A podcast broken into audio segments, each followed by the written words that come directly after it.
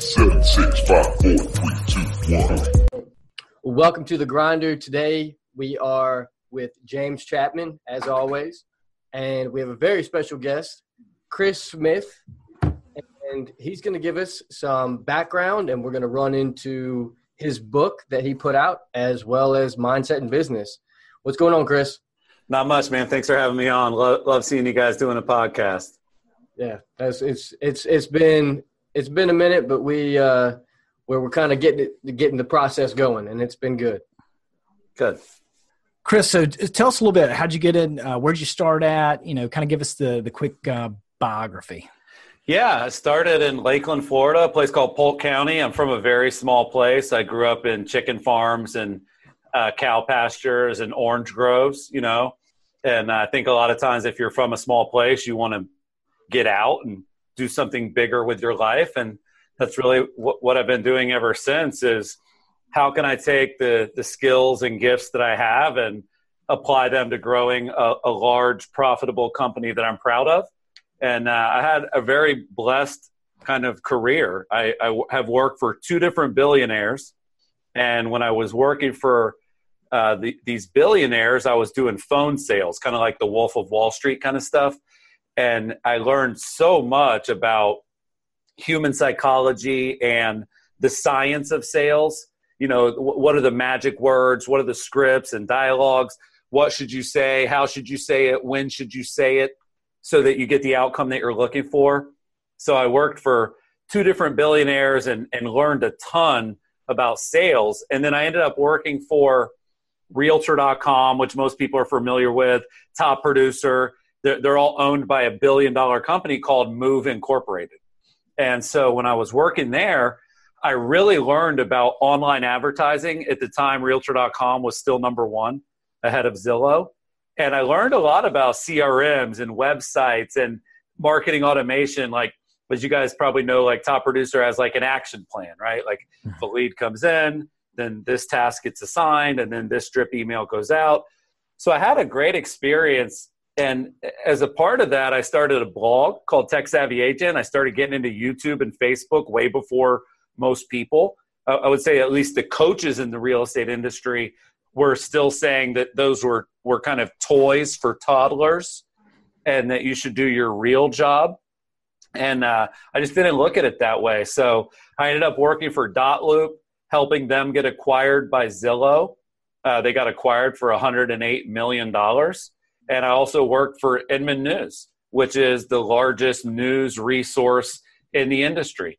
Uh, and as, as keller williams agents or you know wherever you guys are at i'm sure you you read inman news and you keep up with their stuff. So you know boiler rooms with billionaires worked for a billion dollar publicly traded company worked for a startup that got acquired you know worked for a media company. And i took all of that collective experience and i started Curaytor which is what i do now we're six years old we help people grow their business through doing great marketing and great follow-up and uh, wrote a couple books along the way but I would say that's a pretty good uh, mini bio if I could if I can give one out. Did you ever? I mean, did you always want to write a book, or did that is that something that just kind of happened? You're like, man, I gotta I gotta put this on paper. Right? I mean, people need to see this. Yeah, so many people have come to me now that I'm a best-selling author and I have a couple books now. I'm actually working on my third book. You know, everybody comes to me and says they want to write a book. And it's like, well, number one, what makes you qualified to write a book and then number two like just go fucking write it like the, the, the, the hard part about writing a book is writing a great book you know getting it printed and getting it sold and getting a publisher like that's easy people are avoiding the work of writing the book so to answer your question i've always wanted to do big things with my life i don't know if i was growing up and i was 14 and i thought i'm going to be an author but when I got hired at Dotloop, I, I partnered up with Austin Allison, and it was very clear that he was a sharp guy. And we definitely wrote a book as a strategy. Like at the time that we wrote People Work, that was my first book. So I have two books now. People Work is my first book, and then Conversion Code is the more famous book uh, that went more viral. In fact, uh, Conversion Code, I mean, if you're in Poland you know, you can get conversion code. Like the conversion code is everywhere now. If you've got a CD player, okay, you can get the conversion code. Like the conversion code blew up, but it really came down to like we we believe there was a better way to run a business than was out there. And we believe that the marketing and sales tactics that we knew worked were better than what was being done. Um, so, you know, I, I make jokes that like I had a blog for a long time before I had a book, and no one ever asked me to sign my blog. So, yes, having a book is a differentiator. Uh, that being said, the bigger differentiator is having the knowledge that means you should write a book. That's key. Wow, that's huge. Absolutely, absolutely. Um, and uh, w- when is your uh, third book going to be coming out? It's coming out not that long from now. I can't talk about it because we've got a huge promotion campaign behind it. But I would say that if if people love the conversion code, they're going to love this book. You know, real estate is about conversations, right? Real estate, you end up having a, a lot of common conversations. You end up with a lot of critical conversations, and then you end up with a lot of objections and obstacles while you have those conversations. So I can't give away too much, but I will say that if you're looking for someone to put the words in your mouth and and literally tell you what to say when this happens, that that's the direction of the book. We think that you know I talk about in the conversion code. There's a stat that human communication is 55% physiology and body language 38% is your tone, like how you sound, not what you say. 7% is the words you say. So the idea there is that you can fake it till you make it. Like even if you don't even know what you're saying, as long as you're saying it with enthusiasm, like you can sell some stuff. Yeah. What this book's going to tackle is that 7% of the words you use and how if you use the right words at the right time, you will win so it's really exciting. I'll have more information soon, but yeah, I guess I like writing books. That'll be my third one. Yeah. Uh, so it's it's really fun. And the way I would say is like when you write a blog or if you do a video on YouTube or if you do a podcast like this, it has a lot of impact for a short amount of time. You know, or actually I would say it has a little bit of an impact for a little bit of time. When you write a book, it has a lot of impact for a lot of time. So it's more just about like you obviously like I spent like 10 years learning what's in those books and then I spent six to 12 months writing them. And then I spent two to three years promoting them. So it's just different. But yeah. I have interviewed agents with books. You know, there's a book called Selling Luxury Real Estate by a guy named Jack Cotton. It, it blew up his brand and business to write the book on selling luxury real estate. So I think there's an opportunity for agents to do it. I actually think a better book for a lot of real estate agents would be like the guide to the area, like the best things to do in Atlanta on a budget with a family for couples, like, you know, kind of being that digital mayor versus being that digital agent. I, think I think that the expertise and knowledge of these local areas, like when I moved into where I'm at, the first thing I did was called the realtors that I know and said, Hey, who do you know that can paint my house? Hey, who do you know that can put up a fence? Hey, who do you know that does pools? Hey, our freaking air conditioner busted, right? Who do you know that, like, so it, it, I think agents have that network. They just don't position it properly. Um, but yeah, books are a good strategy if you can pull them off. Yeah, I mean, talking about that with a real estate agent, um, I mean, one of the things that's always impressed me, not being a real estate agent, is somebody who can tell me more about, you know, in in more detail about the area, the history of something, or you know, you're in downtown. Oh, that's the old, you know, uh, uh, whatever uh, mm-hmm. mill building, and this is when somebody bought it, and then it became the you know mm-hmm. the hardware store, and this is just like wow. I mean, this person really the the right energy that can come out of that when they're having those conversations, not just what the current uh, market is doing that day. You well, know? do you do you guys remember a few years ago when there was this little craze of 365 things to do in? Like yep. th- there was a girl named Christy and she she did it in Austin, Texas, and I mean it blew up. Like she, she got so famous and became so well known from that. I don't even think she's a realtor anymore. I think she's like a local personal brand. And I saw a lot of other people do that. I saw Dale Chumbley, 365 things to do in Clark County, Washington. You know, I saw people in Nashville and Tampa and Atlanta copy the same strategy. Uh, and and you're absolutely right. Like the thing with real estate that you guys have to always try to remember is that less than 5% of people need you this year. So if, if, if less than 5% of the population needs what you happen to sell, you've got to come up with ways to keep the other 95% engaged until they do. And that that that makes a a very big deal when it comes down to how many people you're talking to, what you're talking to them about. Mm-hmm. Uh, like James is in insurance. I'm in real estate. Mm-hmm. I'm with Keller Williams, and a lot of what you say in the conversion code doesn't just directly apply to real estate agents alone. Mm-hmm. I feel like a lot of that can be also be used in what James does as well. Mm-hmm. And yeah, I, I, it does. I mean, tactics are tactics. Like I started my first sales job, I sold vacations. And then my second sales job, I sold loans. Okay. And then my third sales job, I sold software. You know what I'm saying? Mm-hmm. And what I what I found was that the tactics and strategies that led to a yes didn't change. What changed was the product, right? So there are parts of your script that certainly would change. Like one of the things I teach is FBT, feature benefit tie down. Well, your features and thus benefits as an insurance person versus a realtor are different. Just like selling a vacation versus selling Dotloop. But the framework with which you present what you sell does not need to change. And that was really the reason I wrote the book is I saw, okay, whether I'm selling CRM, electronic signature software, vacations, loans, like the script works because the script is simply an order in which to have the right conversation. I mean, you could apply this not even just to business. I have an example about applying it to my kids. You know, if if I want to get my daughter to clean her room, right?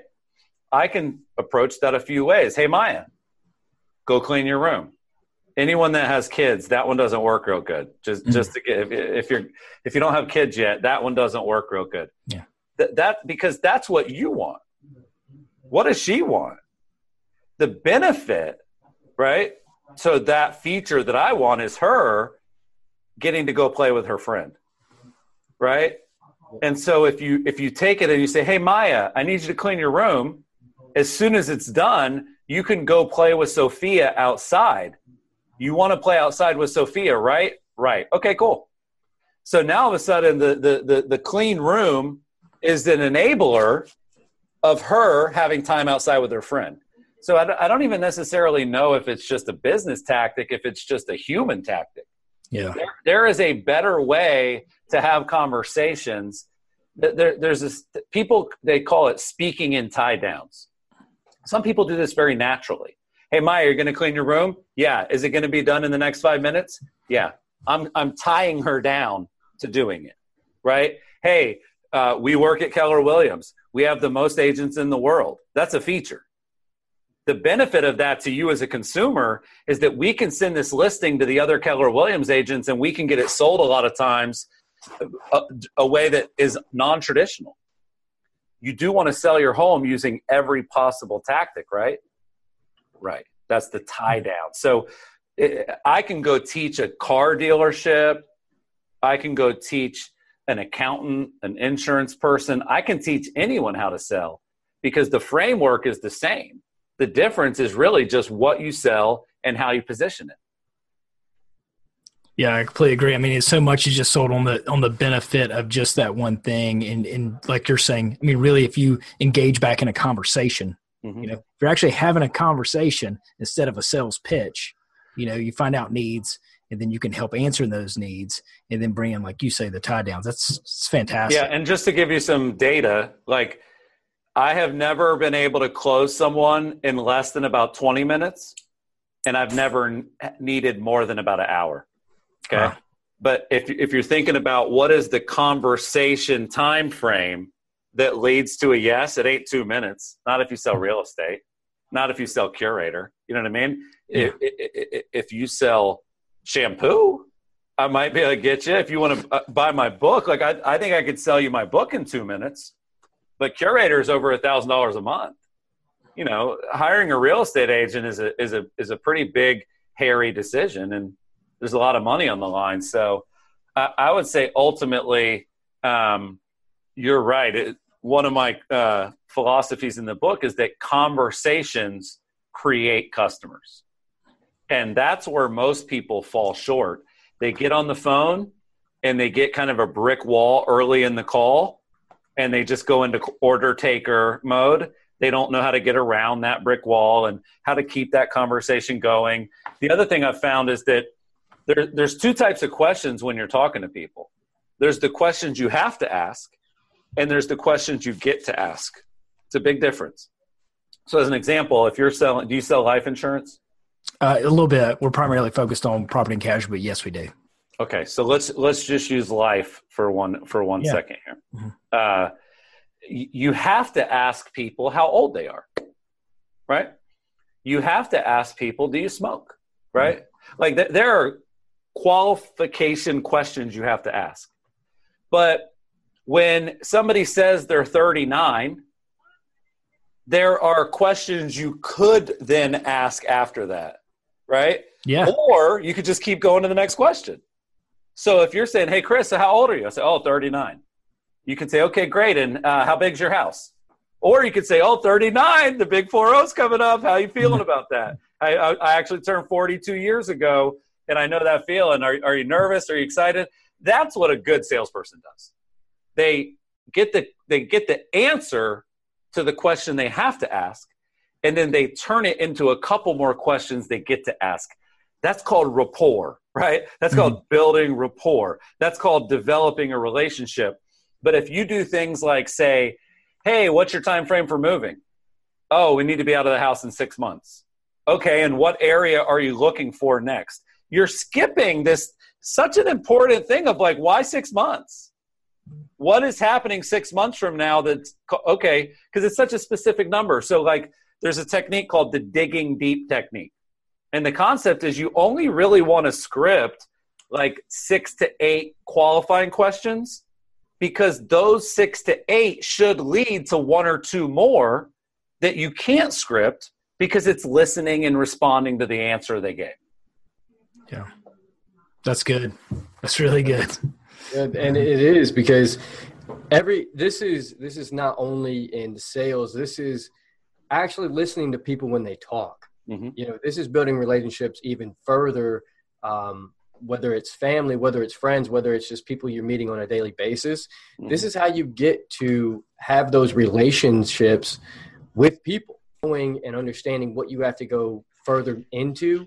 It allows you to build a relationship up to to become more than what it is. And Yeah. I, I think I think being able to understand when it's time to ask those questions to go further in, and when you know when, to move on to the next question. But Well, here's a, there's two things that are true on every sales call.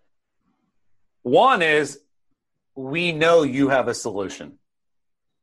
Two is I know that you don't know my problems. And the problem is that most people try to present the solutions before they truly understand the problems the person's going through. Like, if it is keeping someone up at night that they don't have life insurance and they're worried about that, that is a problem that if you establish, the solution is much more appealing. You know, it, it reminds me of when I did loans. Everybody in the mortgage business, they say, What's the interest rate? That's a smokescreen. You know what? Do you realize how many people in this country are broke? Do you realize how many people in this country can't afford their bills? Do you realize how many people in this country don't have any money left over at the end of the month? Do, do you realize how many people in this country are in debt? and have cash flow going out more than they have coming in and they're getting in credit card debt on top of the student loan debt on top of the medical debt so you can try to come at me and say what are the rates but i know what you're really saying i know what you're really saying is i need some help lowering my payment right? And so what we always looked at was like if i run the numbers on a loan saving somebody $400 a month for some people that's all they need to hear. But when you can be the consultant that you all say you are, and if you can figure out what is that $400 going to go to now, because if that $400 is going to a car that you need because you only own one and your wife is taking the bus, that's a big deal. If that $400 is going to a savings account so that your kids actually get to go to college and you never got to go, that's a big deal. So what I'm trying to do is I got to figure that out because if all I'm doing is selling rate and selling payment, I'm missing the whole point. What is the purpose of the lower payment? It isn't just that they want to save X amount per month, it's what will they then do with that money that they save. Imagine what it's going to feel like when you actually have $20,000 in your kid's college fund. That's going to feel great, right? Yeah. Okay. Well, that starts today. I like that. The um, going back a little bit, just talk about the conversation. I will say, I mean, I've been in insurance 16, um, coming up on 16 years now. Mm-hmm, mm-hmm. And uh, it was brought out when doing, you know, going through a sales process, you know, fact finding. Uh, somebody brought out a point that just really blew me away. I've been in it long enough where I pretty much, I, I feel like I know most situations mm-hmm. that come up. Like Mm-hmm. when you start talking about something, I kind of already know, I get the gist and I jump in and I'm already presenting solutions Mhm. before I let you finish telling me that. And it's it's taking people who are good salespeople and stopping them from being great.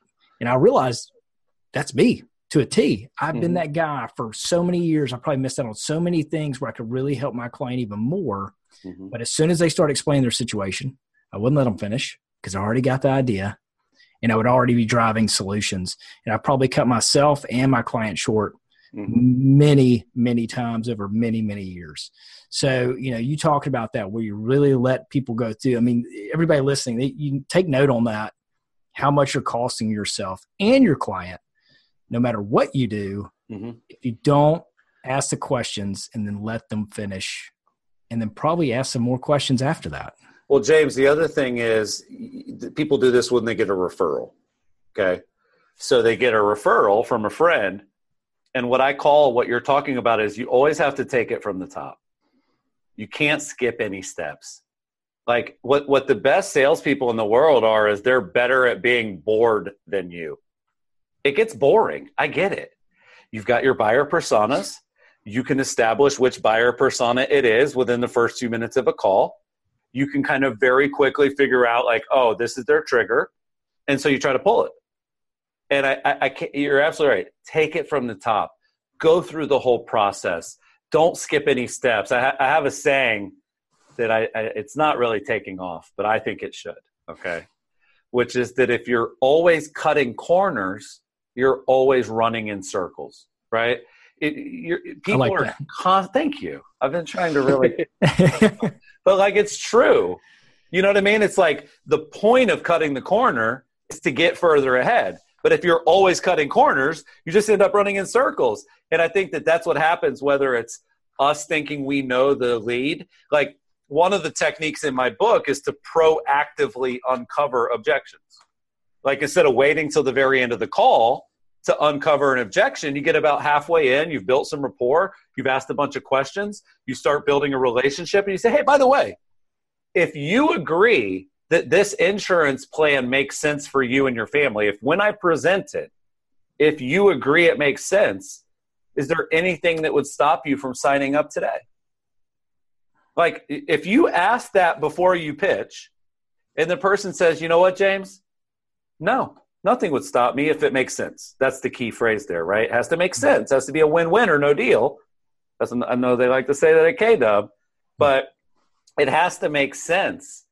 And most people will tell you, even before you've pitched, if what you pitch makes sense, I'll absolutely pull the trigger. And, but, you know, some of the most common objections in sales is stuff like, I need to wait and think about it. I need to shop around. I need to talk to my spouse, right? So what happens is those are usually fake objections. Those are usually what I call smokescreen objections that you get at the end of the call. And what the person is really saying, is they're saying, You didn't do a very good job. You're not very compelling or interesting. I didn't see more value than the cost, but I don't want to say all that and hurt your feelings. So I'm just going to say that I need to think about it instead. Hmm. That, that's what they're saying. Right. So, like that's literally like you can take it how you want to take it, but so here's my point. When you proactively uncover an objection halfway through, prior to even pitching, if they've got an objection that early and they haven't even seen the pitch, then it's probably real. If, if you haven't even pitched, you say, hey, if everything makes sense, would you be looking to move forward this week? And they say, well, I'm, I don't move forward with anything without talking to my wife. Then it's probably true because they haven't even heard the pitch. But at the very end, it's usually a lie. And what they're really saying is, you didn't convince me that you're the right solution. So the, that's one example, James, of a step that once you're good at sales, it's very easy to skip, right? Because you're sitting there thinking, they're going to want what I sell. They're not going to want to talk to their husband. They're not going to want to wait. I'm great at this. Yeah, let me wow them with my knowledge. Yeah. Yeah, and it's just it's it's a it's a step you shouldn't skip. You know, have that routine, stick to that routine. There, there was this one guy at Quicken Loans that I could never beat. Uh, I was usually in the top like three or four out of you know three or four hundred people, and this kid I remember his name Dominic Pelletieri. He's probably still there making a ton of money. And the only reason I could never beat him is because he was better at being bored than me. He left his desk less. He made more dials. He used the script every time. And I have a little more ADD, so you know I like to go walk a little. You know, I I, I, I, I didn't want to sit there at my desk and rock for 12 straight hours like they wanted me to. Uh, I didn't always even grab the script and have it in front of me. Like once I learned it, like you said, once I got good, I kind of got complacent. So, you know, the people that are number one whether it's in sports or whether it's in sales, they're doing the basics better than you and they're doing it every day. That that's usually the key. Uh, real quick, changing gears up a little bit. I mean, insurance agent, real estate agents. Mm-hmm. You know, there's a million of us out there, um, and you know, a lot of times it just feels like we don't get the opportunity because there's so many somebody either knows someone or a friend with someone goes to church with someone, whatever the case is. Mm-hmm. Can you dive in a little bit the marketing and how you differentiate uh, to make yourself stand out more? I mean, you're you're. Uh, I mean, I'll tell you first thing I noticed on your Instagram, which is fantastic by the way, and everybody should start following you. Uh, is I, I feel like you've got super simple messages.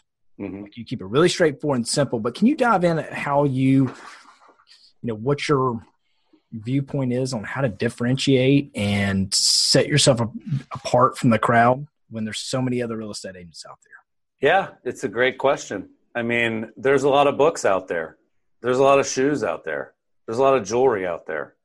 There's a lot of groceries out there. Yeah. You know what I'm saying? Like the first thing you have to understand is that don't have a petty party because that's the way it works. Like it's called capitalism. You know, mm-hmm. it's it's economics. There, if there is something that is in demand, there will be people there to supply it. Um, so that would be my first advice. But my second advice, man, I'll tell you what, I have never. We we work with about a thousand people. Not, and some quit, some stay. You know, just like any other business. The people that never quit and the people that get the biggest ROI they actually have a personal brand. Okay. Meaning they aren't just promoting listings and they're not just promoting solds and they're not just doing market reports and they're not just doing CMAs. They're they're being themselves. Like you just complimented my Instagram. My Instagram is mostly me. You know what I mean? I'm mm-hmm. not doing screenshots of Curaytor features every day. I'm not making my whole Instagram feed testimonials about how great Curaytor is. My whole Instagram feed is not quotes from my book. You know what I'm saying? I'm building a personal brand. And people are often more attracted to a person online than a logo. And so I think the best of both worlds is, is what we're trying to do here, which is the personal brand, which is more appealing and attractive to people, starts to build awareness for the actual brand. The way I think of it is very simple. You've got a funnel as a business, right? That's right on the front of my book. There's a funnel, right? So every business in the world is trying to figure out how do I take all those things, right? Instagram, email, text message, chat, Google, Facebook, hashtags, right? How do I turn all that into this?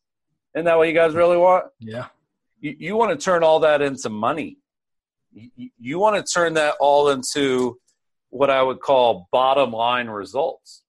And there's two ways to do that. You can chase business or you can attract business.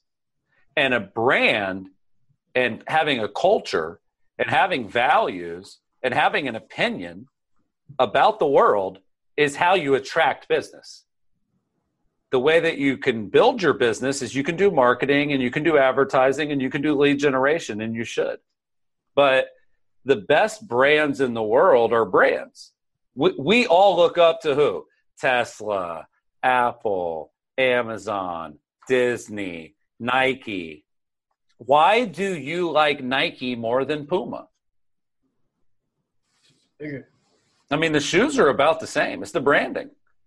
It's the co-branding, right? I mean, I'm not wearing a fucking Reebok shirt right now. you know what I'm saying? So I, I think that the brand really matters. And I think in a modern era, people are just as attracted to personal brands as they are business brands. So if you have the ability, go back to that funnel example, right? So this is our business funnel. But for me, for me personally, the funnel looks more like this. I've got this personal brand funnel pouring into the business funnel. That makes sense, you guys? Yeah. And then think about this. Imagine if you actually have good business partners and employees that do the same. So then what that means is I've actually got Chris and Jimmy. You guys know my co-founder Jimmy? Yep.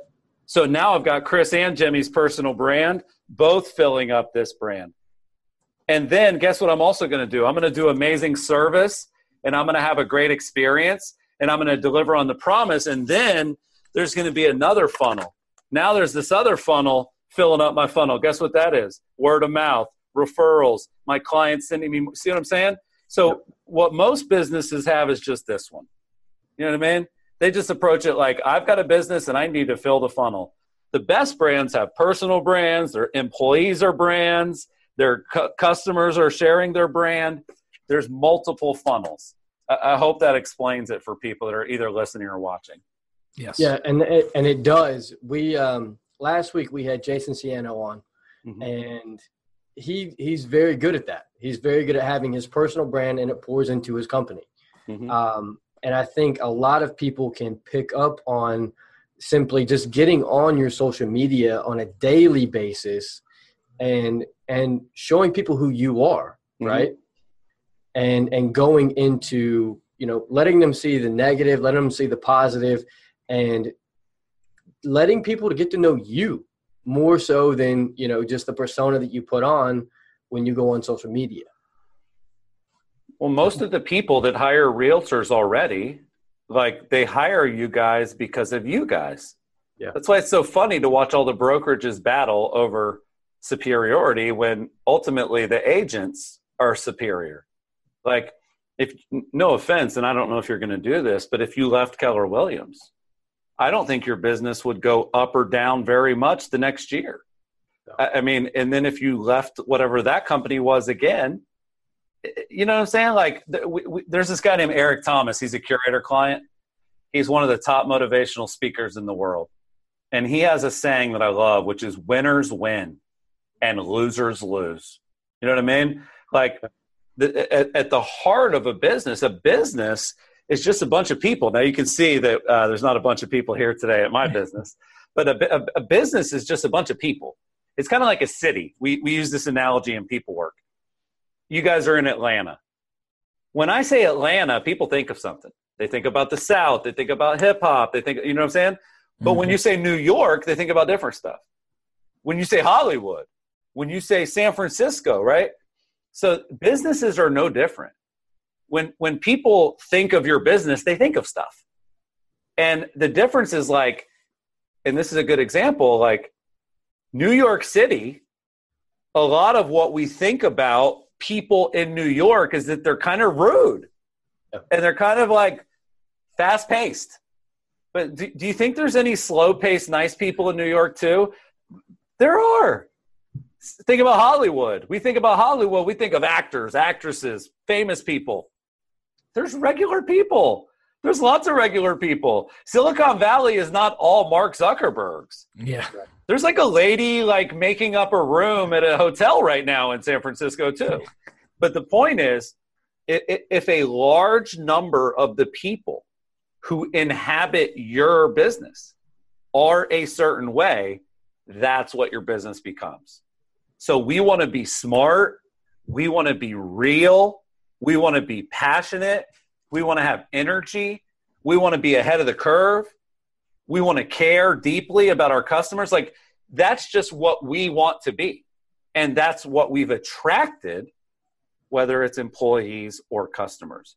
It's very liberating. You know, when, when you can be who you really are and it attracts business, it's one of the best places to be, quite frankly. I mean, I view this. I view this podcast no differently. I mean, that's that's why I was interested in the podcast is not only just to meet amazing people who are doing awesome things, but Mhm. um, you know, looking at that in social media, I, it seems like I struggle more with social media, but I can get on here and talk. I mean, it's no Mhm. different. Hey, you start at the bottom, you have a few people like it, you gain some more, you gain some more, you gain some more. I mean, I think the number one problem for probably anybody listening to this that's trying to grow a business and on up is for myself included, is not enough people know who the fuck I am. Mm-hmm. That's it. Mm-hmm. No matter if it's good or bad, nobody knows who I am. Yeah. And I, I can't have problems with people not liking me if they don't know who I am. And you also see other people marketing who they are. I mean, there's a guy, I think he works for State Farm, and this is a bad example because I can't remember his name, but he, he is on every bu- bus bench and every billboard around town. And Mhm. like, if I were to go meet with him, I would have like almost a celebrity factor. That this, oh God, I'm, I'm actually meeting the guy and seeing all the signs, right? Yeah. So like you see that happen a lot with attorneys. You know, there are a lot of attorneys that go big on their personal brand. Here where I at, there's a guy named John Morgan, Morgan and Morgan for the people. Why do I know their slogan? You know what I mean? Because they are doing a lot of personal branding. Now, there's another attorney here named Dan Newlin, and his marketing is a, more about the results he gets his customers. So if you go look at all the Morgan and Morgan stuff, Morgan and Morgan for the people. It's all about Morgan and Morgan. It works. If you go look at all the Dan Newlin stuff, it's all all the billboards are couples with a big ass check. This is Dan got me, fill in the blank of the check amount. Yeah. So y- y- there's more than one way to skin a cat. But what I would say is if you are, like you said, you kind of not as comfortable at social, you kind of suck at social. There's also a way to absolutely add people to your team that can grow your brand through their personal brand. I'll give you an example. When I got hired at Inman News, my job title was chief evangelist. I had a popular, in depth social brand as a person when they hired me.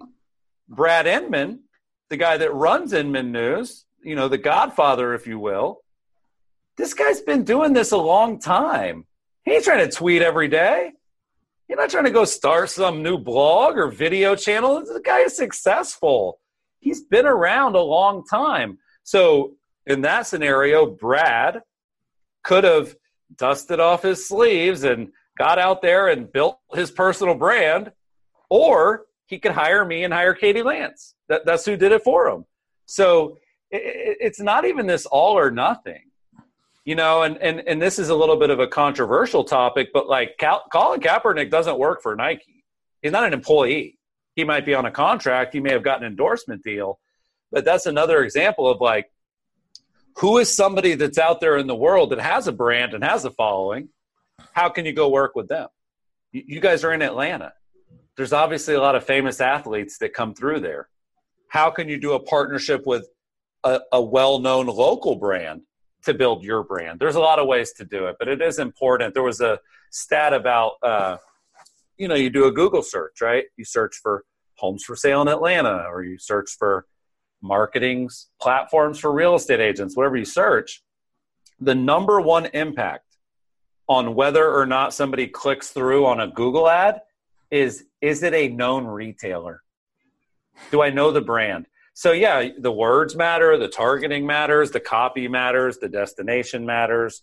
All that matters, but the thing that matters the most to consumers when they decide to click that blue link or not is have they ever heard of these people? Yeah. Yeah.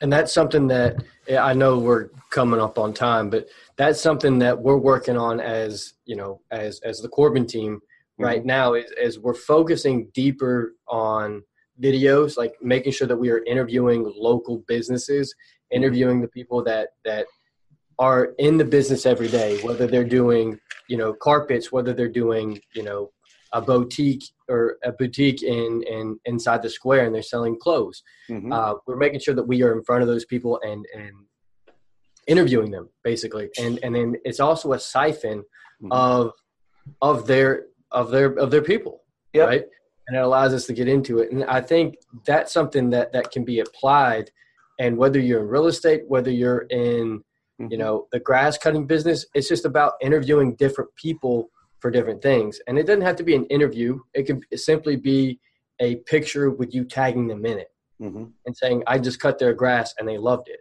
right yeah. Well, do you know how many people spotlight local businesses in a meaningful way? Not none.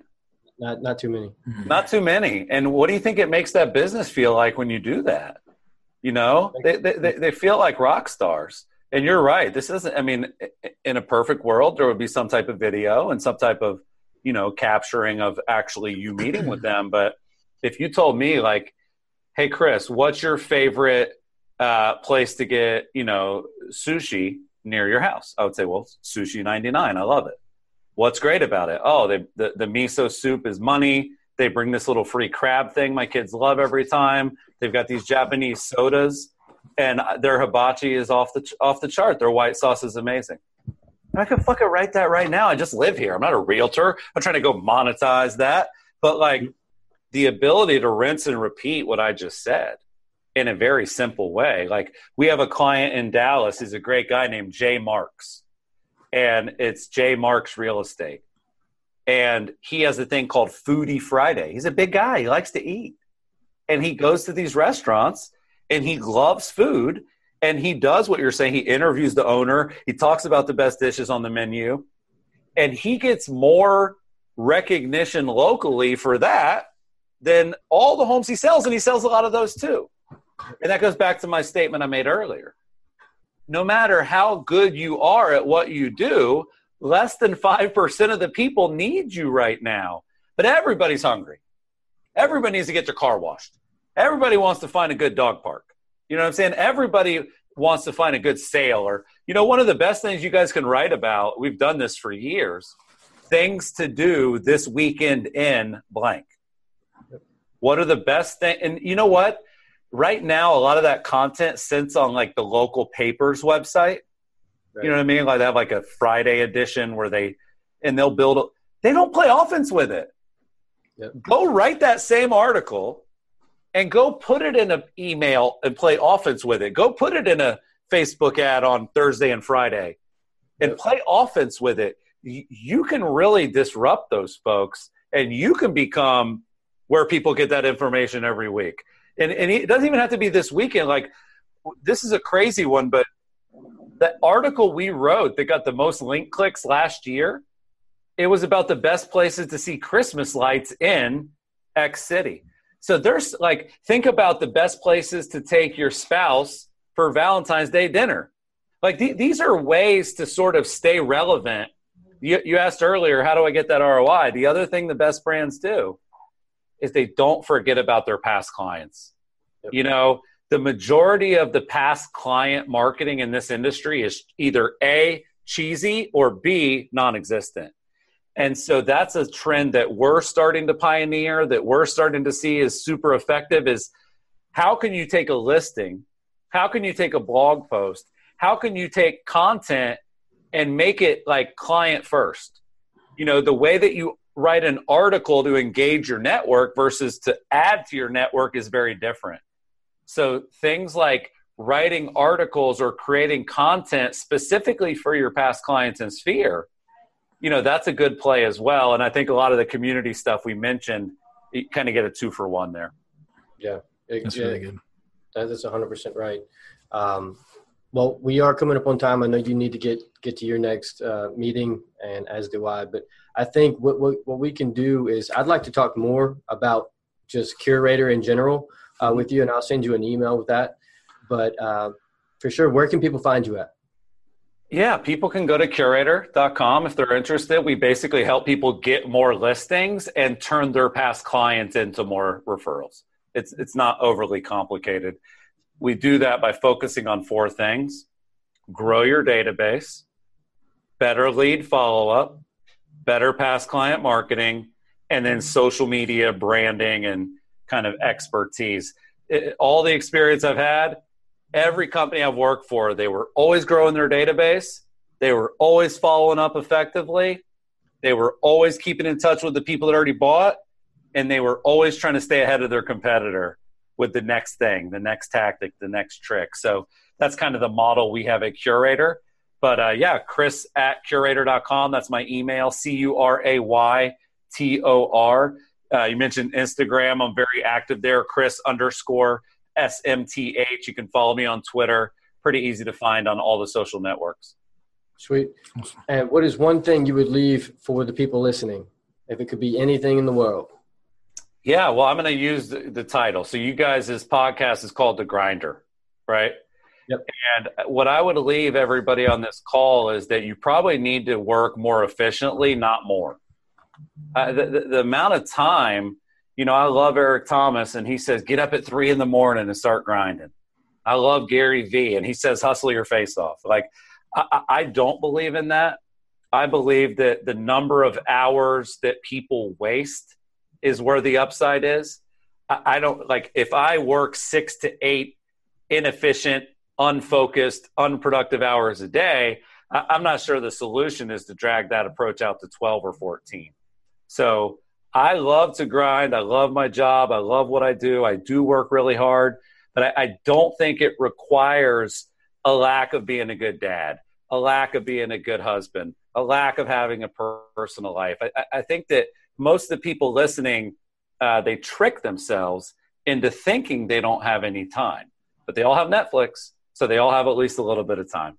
Yeah, Love it. Love it. I appreciate Thanks, you guys. coming on. Thank you. Good luck with your business. Keep in touch for sure. Chris, Cool. thanks for appreciate Thanks, you guys. being on. No problem, guys. Thanks so much. See ya.